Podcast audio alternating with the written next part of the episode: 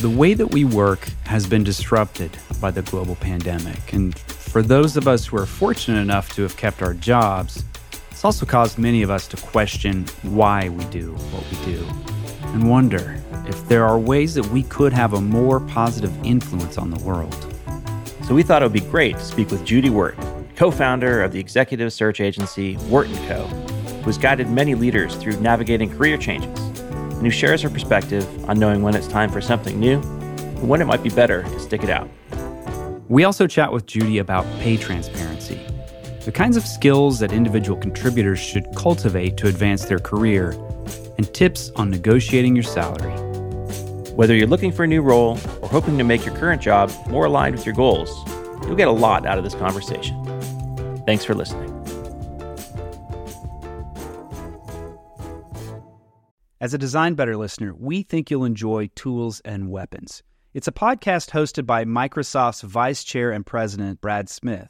Brad's conversations with leaders at the intersection of the promise and perils of the digital age touch on some fascinating topics, like the new AI economy and how AI is becoming a tool in the battle against hunger.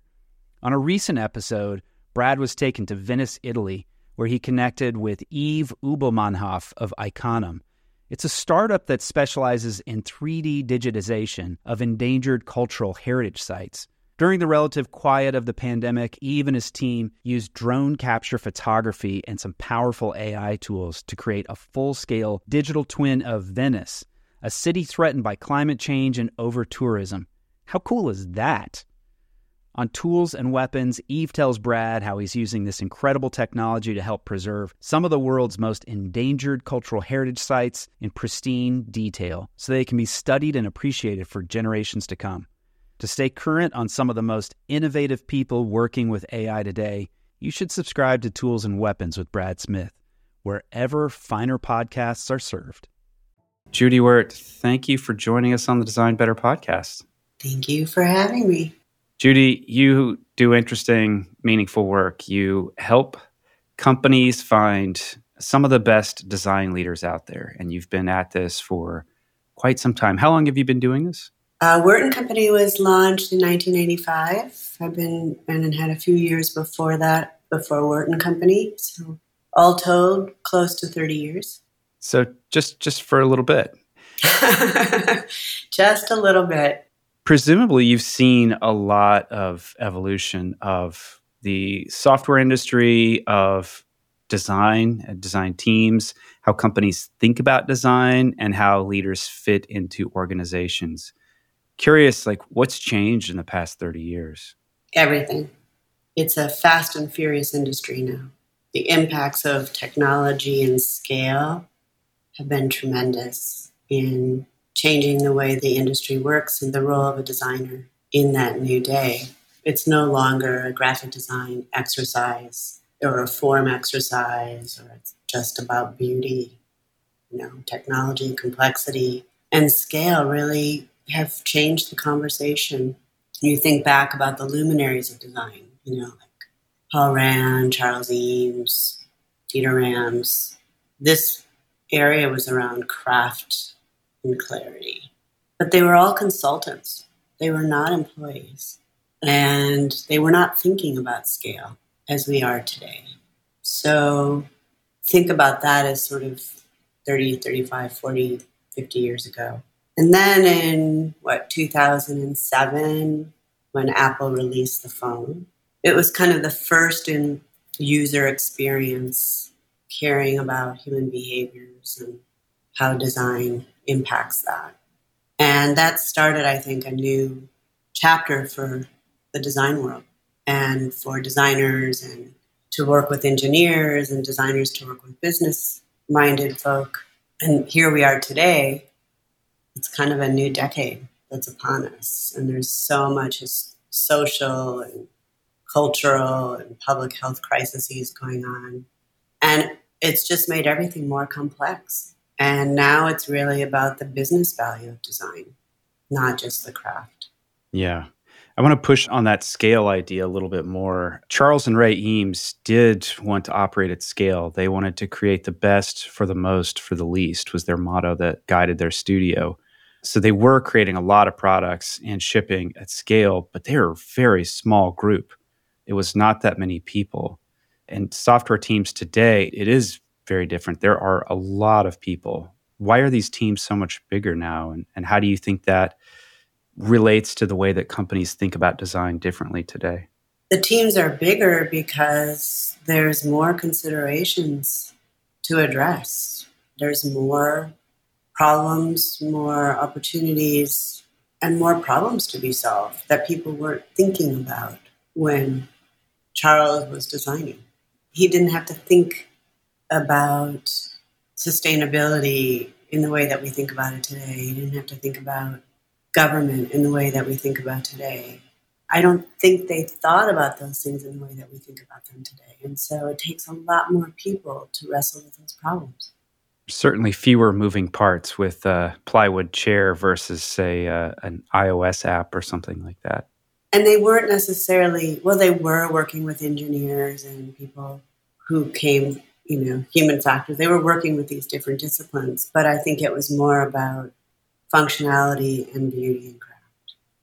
Judy, you were touching on the business aspects of design. And what do you think the expectations are these days for a design leader to understand the impact of design on a business or show a return on that investment?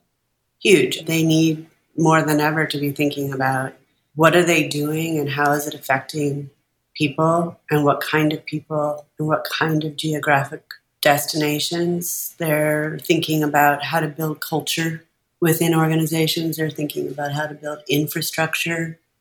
What do the teams look like? They're having to think about how to build talent strategies, how to get the right people in place.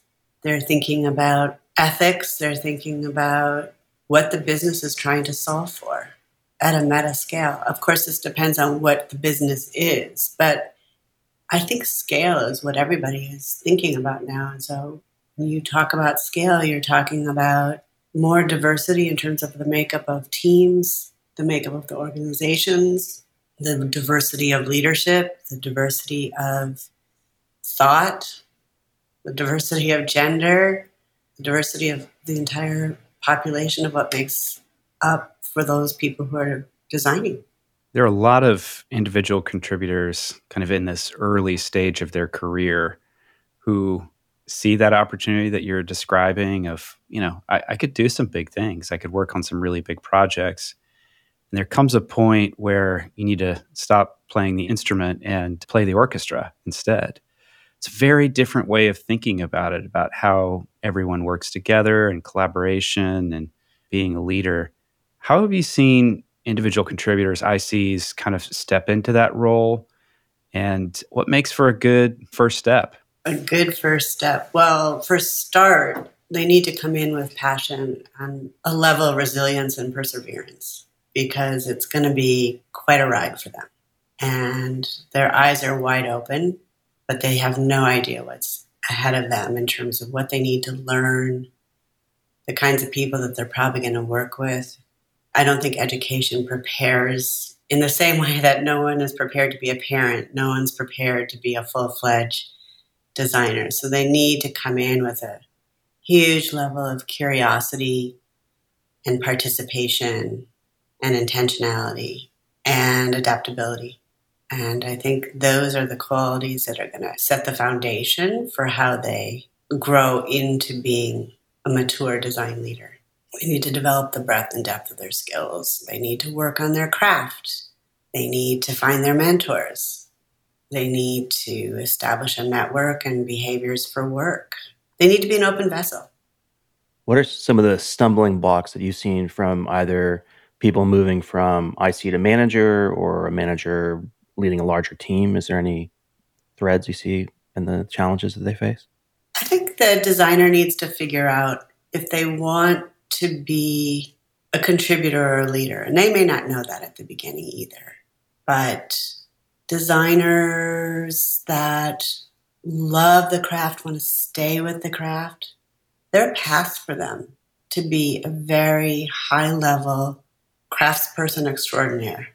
And they need to surround themselves then by people where they can learn and master that. There are designers who their path is to become a design leader and they need to study what those design leaders are doing. And I think they're going to stumble. They're going to weave in and out. I can think of designers that thought they wanted to be leaders and realized they were forced into leadership. They became a design manager. They're given these titles and they think they have to be that. But they've learned, you know what? I'm not as happy leading a group of people. I'm really happy being close to the craft. And they need to honor that and not fight that. And I think their voice is in everyone's head of what they think they're supposed to be. And that isn't necessarily where they should go. And so I think being true to yourself and allowing some disappointing experiences to help inform what you should be doing is really important. You've worked with so many very talented people throughout your career and, and helped them figure out their career in many ways. Hope so. Yeah, uh, absolutely. And just thinking back on some of those all stars that you've worked with, whose careers rocketed up pretty quickly, are there some insights from what made them particularly successful? How they went from that, you know, passionate craftsperson to a successful leader operating on a higher level? What were those traits? Self awareness is number one. Knowing who you are, what you stand for, what you believe in, what you care about. I think that's the foundation for someone who is going to grow into be a great design leader. Just an insatiable level of curiosity and learning mindset is going to be critical for anybody who is going to grow into becoming a design leader. Having a few rough tides in your journey is going to teach you what you might not have learned had you not had that those thunderstorms in your career. But I think the people that do really well and that grow up, they're paying attention every step of the way and they're honoring what they love to do and what they care about. And they want to just build on that every step Judy, I imagine in your work that you spend some time with your clients helping them figure out how to negotiate their salary. Are there any you know high level tips you can give, or or even a script maybe for becoming better at that? I really try to encourage people to think about negotiation not as a negotiation, but as a conversation, because you're going to be much more open to hearing where a company can be, where they're willing to go. So if you treat negotiation like a conversation, that's going to help the script, if you will. And then it isn't necessarily a scripted because it's a conversation. And then I think really helping both sides, the client and the candidate, think about the financial and the non financial value of the opportunity. Financially, what do you need? What do you want? How does this fit into your family needs? The non financial value is is it going to give you joy? And the tension of those two things need to be considered when you're in a negotiating mode. And I can't stress that enough. I think about a couple of scenarios recently where the candidate was so glued to their spreadsheet of base, bonus, equity, they couldn't get out of the spreadsheet. And they weren't in the conversation, they were in the spreadsheet. And guess what? That didn't work out for that person because it wasn't a conversation. It was a spreadsheet conversation. And that is just not enough if you really care about finding the right place. I've heard you talk a few times about this philosophy of work and life, and people often think of those as separate, but you think about it differently that there's a very integrated perspective that we should be taking to our work. Could you talk to us about that when you're helping people find the right career pathway and you're not just providing guidance to the candidate but also to the company as well how do you talk to both sides about that idea of like how does this career this job that is part of a career fit into one's life well you ask a lot of questions on both sides to hear the intent of where someone is coming from and it depends on where they are in their career if you start at the beginning, when someone is just starting out, there's a lot less contingencies that might be required to think about. So they can take more chances. They may not have a family yet. They may not have a elderly parent yet that needs your attention. There's just more room to play. It's a playground for them, and they should look at it that way. As they evolve in like the next phase of their career, say six to 10 years, which is a place of defining, new challenges come in that weigh into what you need to do, what you want to do, because you now have maybe dependents that are relying on you. And so that's when work, life kind of start to converge. And you can't ignore either either of those things because they all matter. They matter for your happiness quotient and your performance. So it does depend on where you are in your growing up phases. Sure. How do you personally think about this, like your work that you do day to day and your life? I know that you've got lots of outside interests, but nonetheless, you are very passionate about what you do. I have to say that I can't separate my work and my life anymore. Maybe because I run a business that's with my partner, who's my husband, that the conversations about people are conversations about people, whether it's a family member a neurotic family member or a neurotic client. You know, like right. the same principles apply in many ways. So the learnings that I gather in work apply to how you negotiate with a parent in a difficult situation, how you negotiate with your children. These are general principles that I think you can't separate at the end of the day, you can say, okay, it's, it's six o'clock, I need my boundary, or it's seven o'clock, I need my boundary, and I'm going to go bake a cake. And, you know, there is a separation in terms of the rhythm of your day. I think that what you struggle with at work is probably what you struggle with in your home.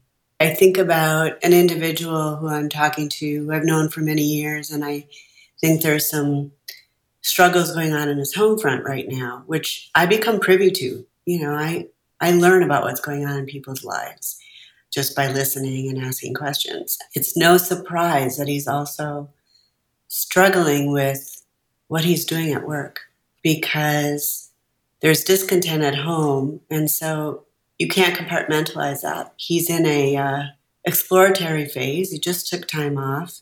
He's on sabbatical because he's got some struggles, and the struggles are real struggles at home impact his work, struggles at work impact the home. So you need to pay attention to both to really be able to transcend and be at your best. This show is sponsored by BetterHelp. When we spoke with Seth Godin on Design Better, he said something very interesting. Everyone's got a noise in their head. You, me, your boss, everyone. That noise in our head is self doubt, confusion, fear, anxiety, all of that. It's part of the human experience and it can hold us back. Therapy is one of the best ways to work through it all, to quiet the unproductive noise and develop positive mental health. If you're thinking of starting therapy, give BetterHelp a try. It's entirely online and designed to be convenient, flexible, and to work with your schedule. BetterHelp can help you get the support that you need. Visit betterhelp.com slash designbetter today to get 10% off your first month. That's betterhelp, H-E-L-P com slash designbetter. Support for Design Better comes from Uplift Desk, creators of office furniture designed to help you work better and live healthier. It's been estimated that the average person will spend one third of their life at work. Sobering, huh? That's roughly 90,000 hours at work over your lifetime. Imagine what happens to your body if you're working with bad posture and poor circulation. It can be devastating on your health. That's why Eli and I love Uplift Desk and their ergonomic desks and chairs. Uplift Desk makes solid, well constructed standing desks that you can customize to match your workspace. And they have a wide variety of incredibly ergonomic chairs. My personal favorite is the Humanscale Freedom Chair I'm sitting in it right now. For professionals like us, investing in the right tools, especially our desk and chair, is essential. You're going to get free shipping, free returns with free return shipping, and an industry leading 15 year warranty that covers the complete desk. Eli and I love their products, and we know that you will too. Give it a try. Go to upliftdesk.com and use code DesignBetter5 for 5% off your order. That's U P L I F T desk.com to get 5% off your entire order with promo code DesignBetter5. Support for Design Better comes from our friends at CrashPlan. Visit crashplan.com slash designbetter for 50% off your first year of CrashPlan. From my daughter's first birthday to my son's first soccer game, if you're like me, you have thousands of precious family photos that only exist in digital form. That's why I've been using CrashPlan for a decade and a half now to back up all my important files. CrashPlan works efficiently in the background while you work, encrypting and sending all your new or changed files up to their secure cloud server every 15 minutes. And they make it simple to restore some or all of your data. And with unlimited version retention, CrashPlan can also be your ultimate rewind button. Businesses of all sizes benefit from CrashPlan's multi tenant capabilities. Buy as many user licenses as you need and easily manage them all under one account. Go to crashplan.com slash designbetter for 50% off your first year of CrashPlan. That's crashplan.com slash designbetter, all one word, for 50% off your first year. Back up better with CrashPlan.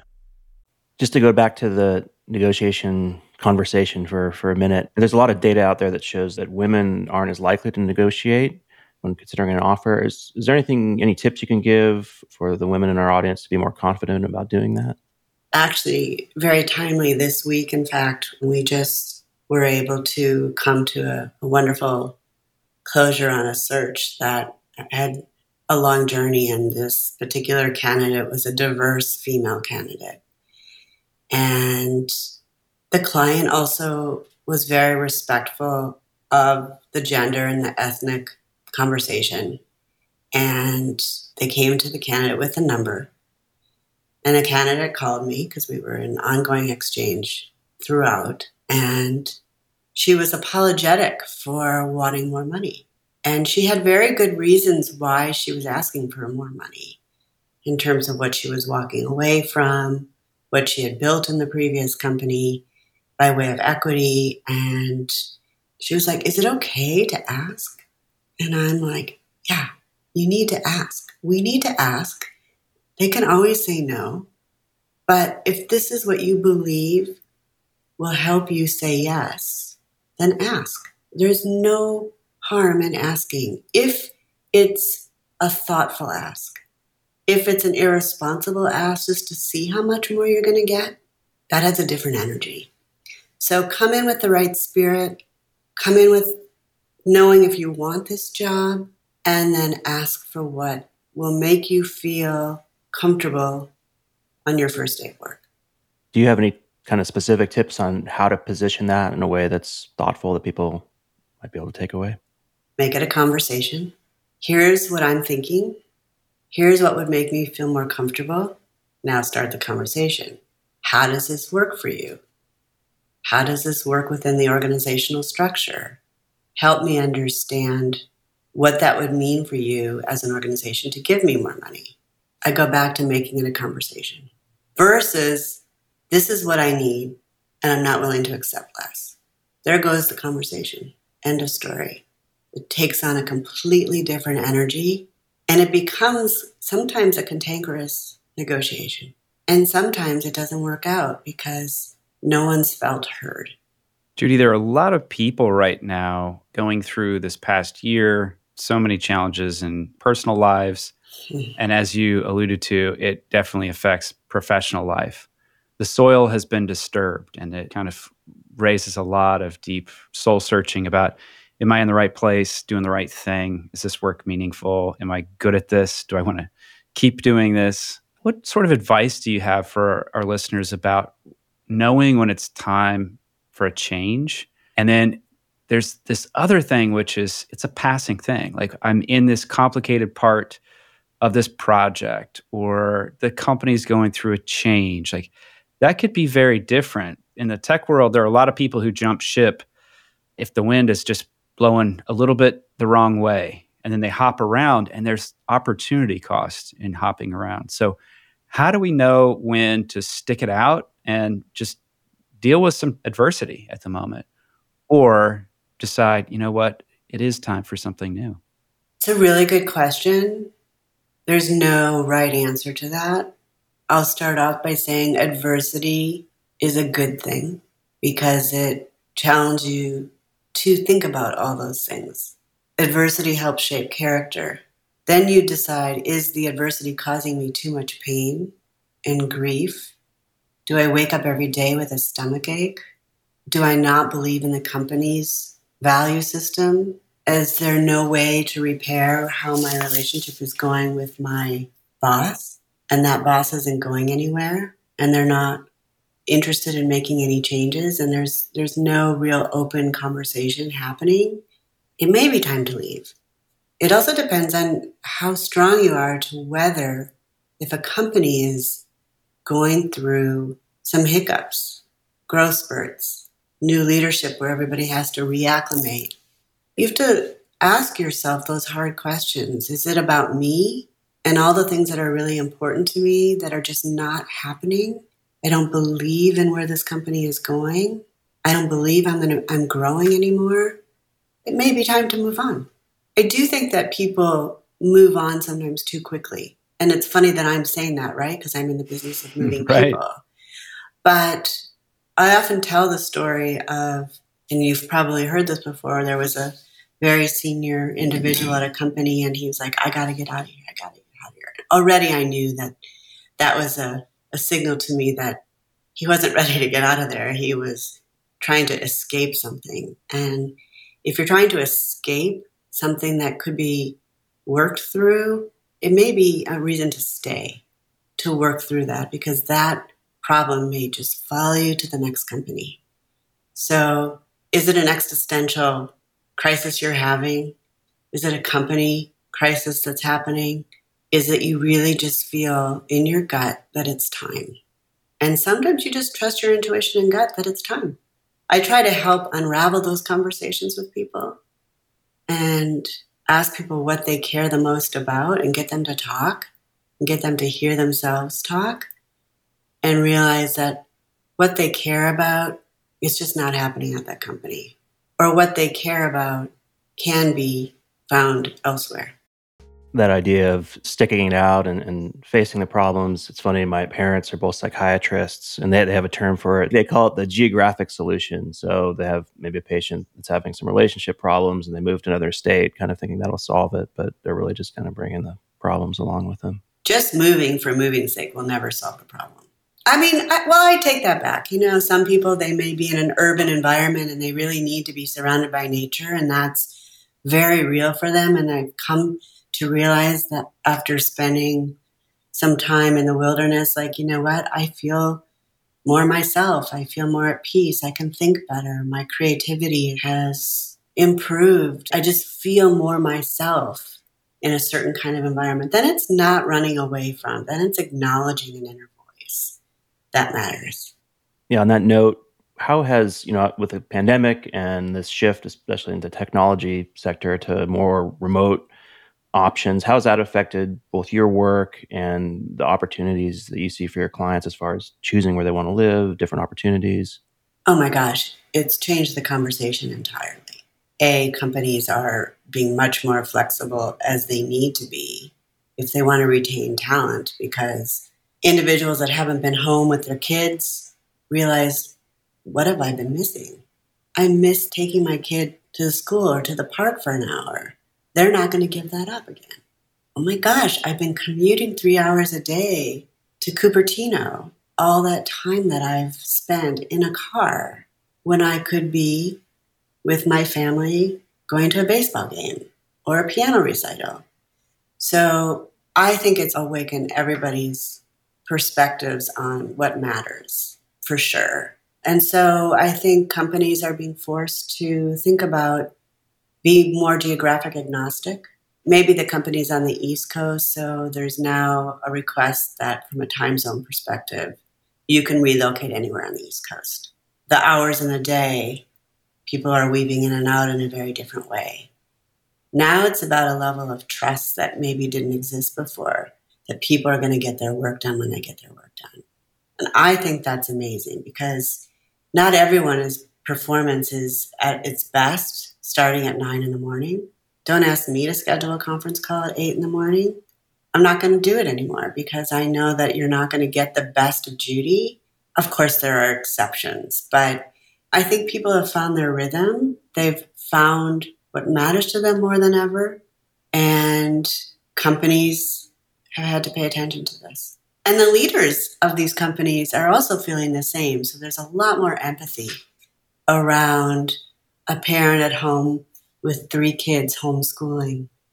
And they're also a parent with three kids homeschooling. So there's a, a new level of understanding that I think has emerged. And it's TBD. We don't know exactly how it's all going to play out. But there's definitely a trend of people moving to the city that they want to live in, being closer to family, being farther away from family. You know, depends on who you are. But yeah, it's changed the conversation on every way. I think companies are going to evaluate do people need to be in the office three days a week, four days a week? I don't think anyone is going to expect five days a week anymore. Amen. That's a great change. I think it's a fantastic change. Yeah.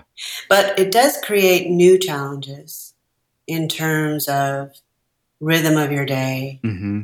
learning how to take breaks, Absolutely. creating rituals for your day that take you away from your screen and your Zooms. So, those are new challenges in finding out how you best show up for people around you.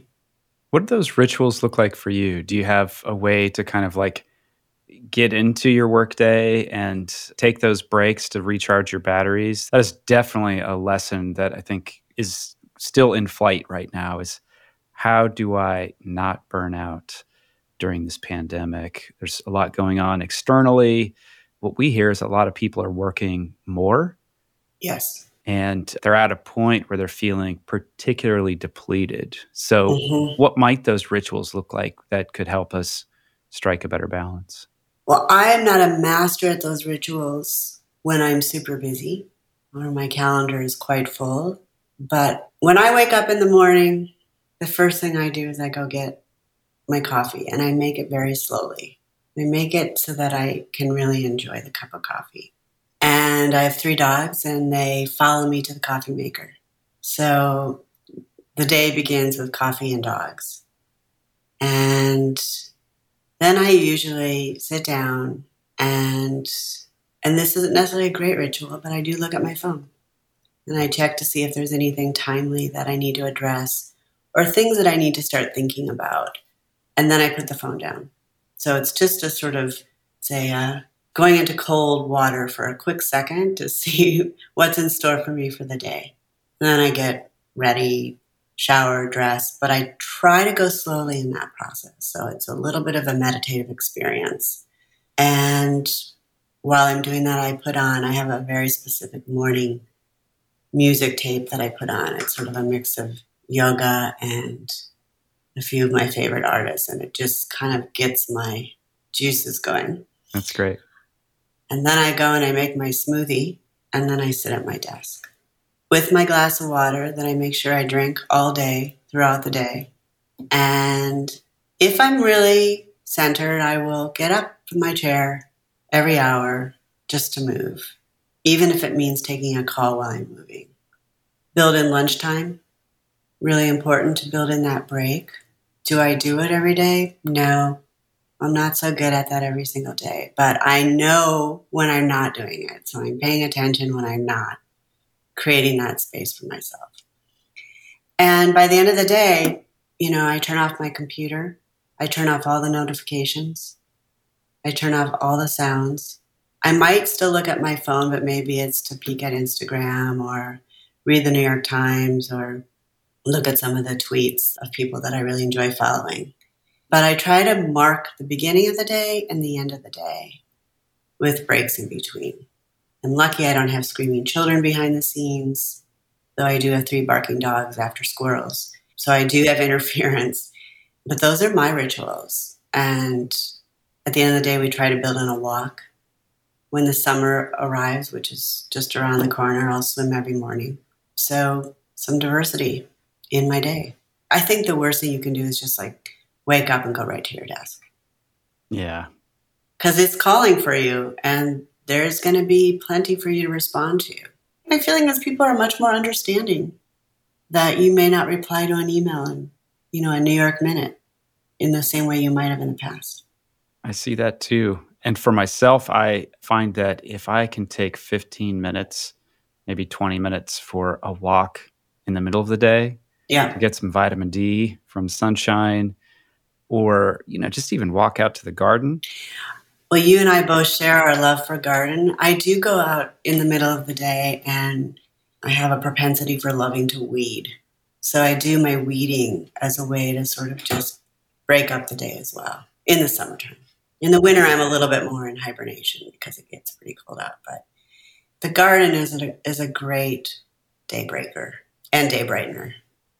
So I, I, hate to be the guy that keeps bringing it back to salary, but yeah, know, let's I, go back to no, salary. Well, I know our audience has a lot of curiosity because, and given just given your experience and your sort of breadth of knowledge in this realm, at InVision we recently did this salary report where we surveyed a bunch of design leaders, and one of the things that came out of it was that the design leaders that are really happy with their salaries are 50% more likely to be working at a company with pay transparency. And I know that's a tricky thing to navigate. What are your thoughts on pay transparency? Where do you see it? Like, how do you see that trend line moving? Well, everyone's talking about pay transparency. I think there's pros and cons to transparency, but I generally believe transparency is a good thing. And if people know that they're coming in at a certain level, this is what the level earns. I think equity gets a little bit more complicated in terms of transparency. And I'm not an expert on that, so I don't know that I would want to go too deep in that space. But I think generally transparency is a really good thing. And especially as we are dealing with diversity issues, inclusion issues, gender conversations, it has to be more transparent because it's better for business. If you have a happier group of people who understand exactly why they are where they are and why they're getting paid where they're getting paid, then there's more acceptance. Judy, what's the best book you read in the past year? The Principles of Uncertainty by Maira Kalman is something that I love because we live in a time of uncertainty, and this is a children's book written for adults and it's got whimsical paintings and beautiful images, but it talks a lot about happiness and the inner monologue and what is identity. And I invite everybody to, to read that book. It's just, I'm a big Maira Kalman fan. So, I mean, everything that she writes, and it's not like a deep 600 page book, but sure. it's a book that kind of centers me. Sounds very timely. And Judy, I did see on your Instagram you had a list of books, and I saw the Maira Kalman book, and then the Elements mm-hmm. of Style, and it made me think you probably have the edition of Elements of Style that's illustrated by Maira Kalman. Do you have that? I sure do. Yeah, it's wonderful. Yep, I actually collect Maira Kalman books on eBay. That's my little side passion. Whenever there's a book, and I buy extras so that I can give them as gifts to people because I just think her work's beautiful. And of course, you know, she's connected to the colorful Tibor Kalman, so I feel like I'm also celebrating a design icon by buying her books. That's fantastic. Judy, for those who are thinking about what's next and thinking about career change, how can they learn more about you and, and the work that you're doing? How can they learn about us? Well, they can contact us and we can have a conversation as time allows. They can learn what we care about through visiting our website, while we haven't been active on our blog, you can see the kinds of things that we are paying attention to in the industry across every discipline. Uh, but the best way to learn about us is probably having a conversation with us. And I invite those conversations all the time. Oftentimes people think they need to talk to me about a job, but they don't need to talk to me about a job. They can talk to me about what they're wrestling with, and they can look at the conversation as sort of planting seeds for the future. And that is a deep philosophical belief that I have about our work. Is there doesn't have to be a transactional moment in the conversation. It can be just a 15, 20 minute conversation of this is how we work. This is what they care about. This is what we value in our relationship with you over the long term. So the best way is conversation. Unfortunately, I haven't written lots of books and I'm not a big blogger. So I have been invited more recently to podcasts like this. So I guess that would be another way to learn. And What's your website address? www.wertco.com. W E R T C O. Wert is all in one line on the keyboard if you haven't noticed. it's convenient. That's very handy. Yeah. QWERTY. Yes. There you go. Fantastic. Judy, thanks so much for joining us on the show. Thanks for having me.